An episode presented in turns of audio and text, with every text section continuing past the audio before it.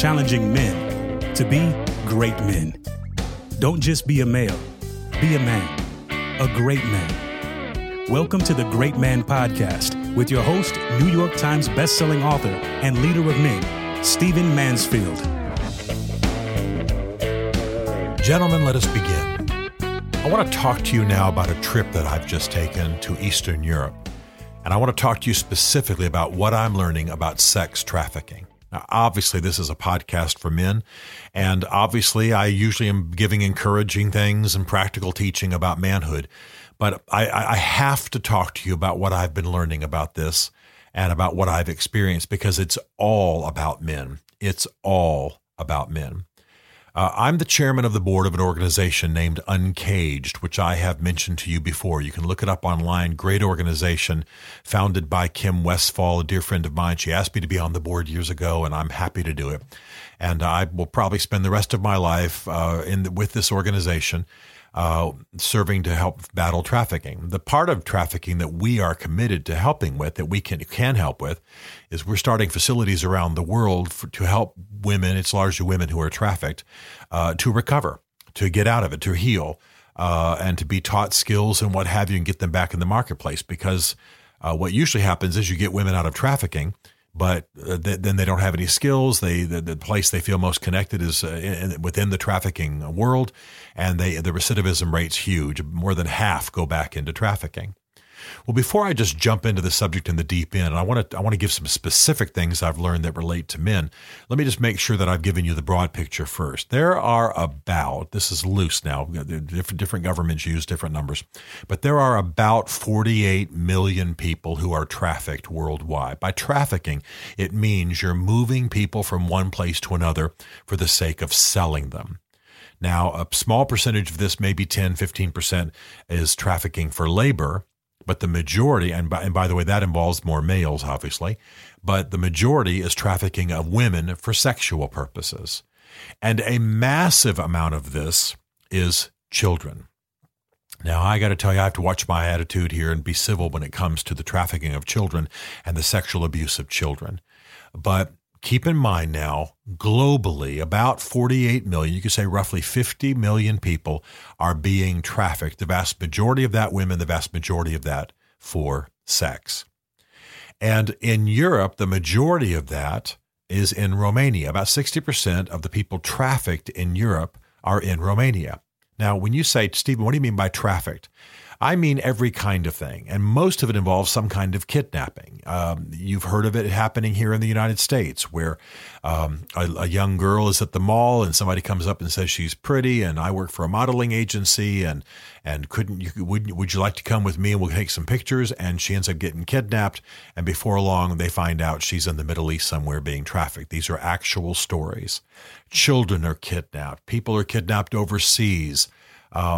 Poor families sit literally in some countries sell their children. You think I'm making this up? I'm not. I'm going to tell you a story in a minute of somebody who was sold for $40 by their parents. It is a huge thing. And for many of us in the West, it seems so monstrous and so inhuman that we have a hard time getting our mind around it, but it's absolutely going on. And it is present in the United States. You know, my main airline is Delta. I don't have any financial connection to them, but I fly Delta everywhere. And they've got trafficking campaigns. They'll often make comments on the planes at times. I have watched Delta officials walk up to people who, situations are a little suspicious, kind of a man who seemed to have a child with them, and it didn't seem to quite fit. And they've confronted that man. I'm glad for all of it. I'm perfectly happy for that to happen. If I should travel with a grandchild of mine, I don't have one right now, but if I one day have a grandchild, get on with it, Jonathan and Elizabeth, and I'm traveling and somebody has a question, please come up and ask. I want trafficking confronted. So the airlines are getting into it. Companies are getting into it. Travel companies are getting into it and beginning to understand what they're dealing with.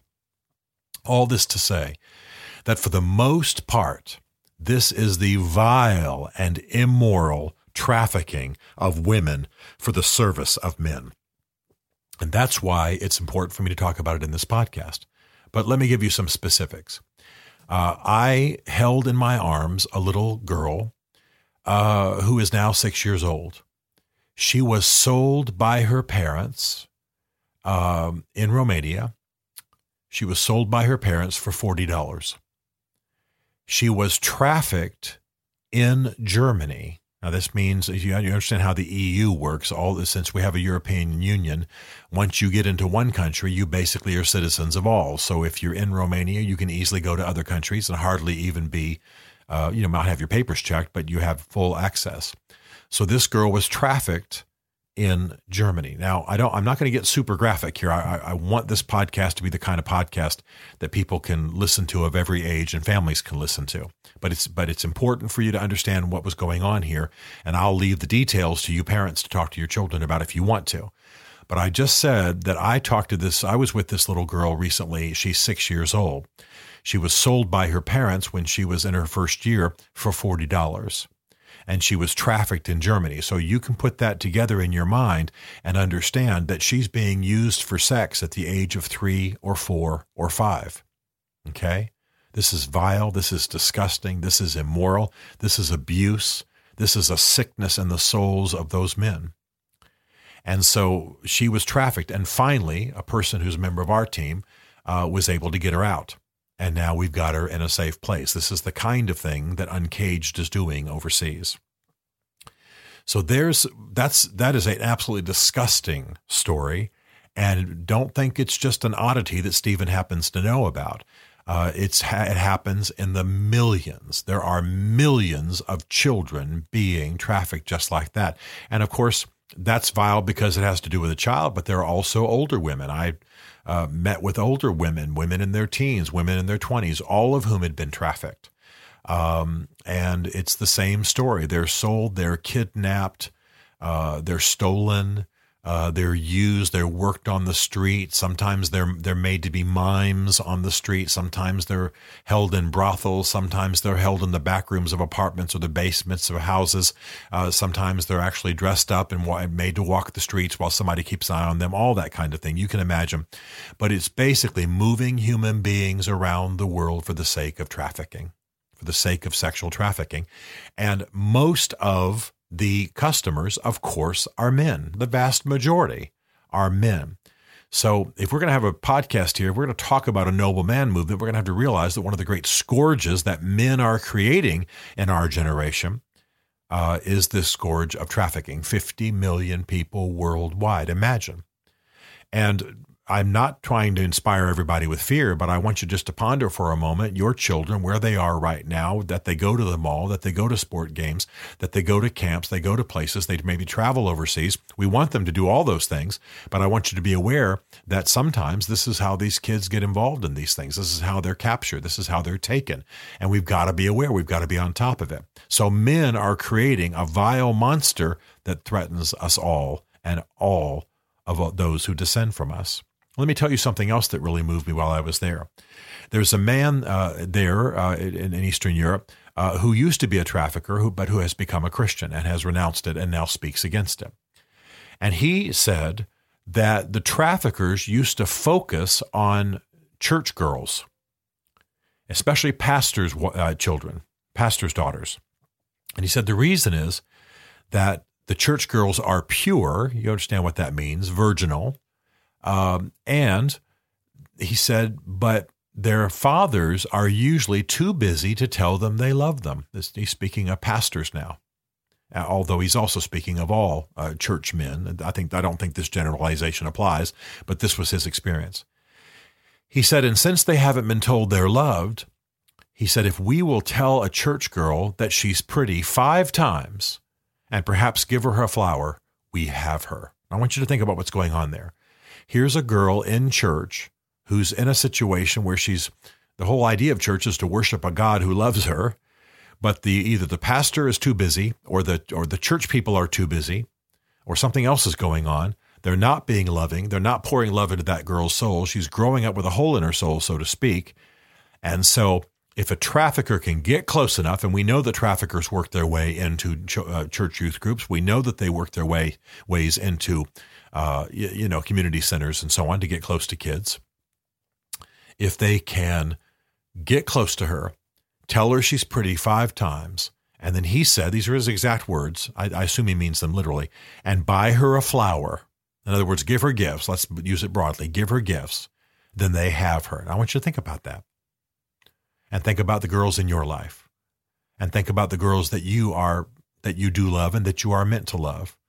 And are their souls being filled with the love you're meant to give them? Is your daughter, your wife, your nieces, are they being loved as they should? Your female friends, to the extent that it's appropriate for you, are you loving them? This was a horrible thing for me to hear. Horrible thing, because it means that there are girls who are the daughters of pastors who were vulnerable because they weren't loved well by their families. And they are, trust me, in the Middle East, in Asia, throughout Europe, throughout Africa, throughout South America, and they are being trafficked. They are being trafficked. They are being used for sex slaves. And yet at one point they may have sat in church, primly dressed, beautifully dressed, next to their mother while their father preached, or perhaps next to their father if he wasn't up on stage. Just ponder what that means for a minute. So we have a scourge of sex trafficking in our generation. We have a scourge of also, to a minor extent, labor trafficking, but the majority of it is sex trafficking. And of course, it's men as customers who are making this thing happen. I want you to know about it. I want you to get educated about it. I want you to realize it's huge. I also, I'm not going to hide from the fact that it is a threat. It is a threat. It's a threat to those in your church. It's a threat to those in your synagogue. It's a threat to those you know. It's a threat to those in your family. It's a factor. It's a huge factor. And we are going to be dealing with it in our generation. What can you do to shut it down? I'll tell you one thing you can do. Stay off the porn. Stop buying porn. Stop buying nasty stuff. You shouldn't be in it anyway, but that kind of stuff funds these networks. Stay out of the strip clubs. Stay away from brothels. I mean, I know it sounds fundamental for some of you. You're like, hey, we're not those kind of guys, but I want to say it out loud. Every dollar you've ever spent on porn has helped to fund this kind of stuff. There's just no question about it. And at the same time, make sure people are aware. Every church, every business, every organization needs to have a basic stand about trafficking. And to the extent that its business is connected perhaps to travel or to the possible movement or identification of traffickers, it needs to be involved. I know we can't solve this individually, but I need to raise the specter. I need to tell you there are good organizations like Uncaged that are making a difference. I need to tell you that this is going to be a scourge in our generation and that we can combat it. We can turn the tide, but we have to be aware of it. And we got to stop being unwilling to talk about troubling things. This is an uncomfortable truth. It's a hard thing to talk about. But when you've held a 6-year-old who's been trafficked since she was about 2, you aren't willing to maintain conventions so that this dark thing can hide.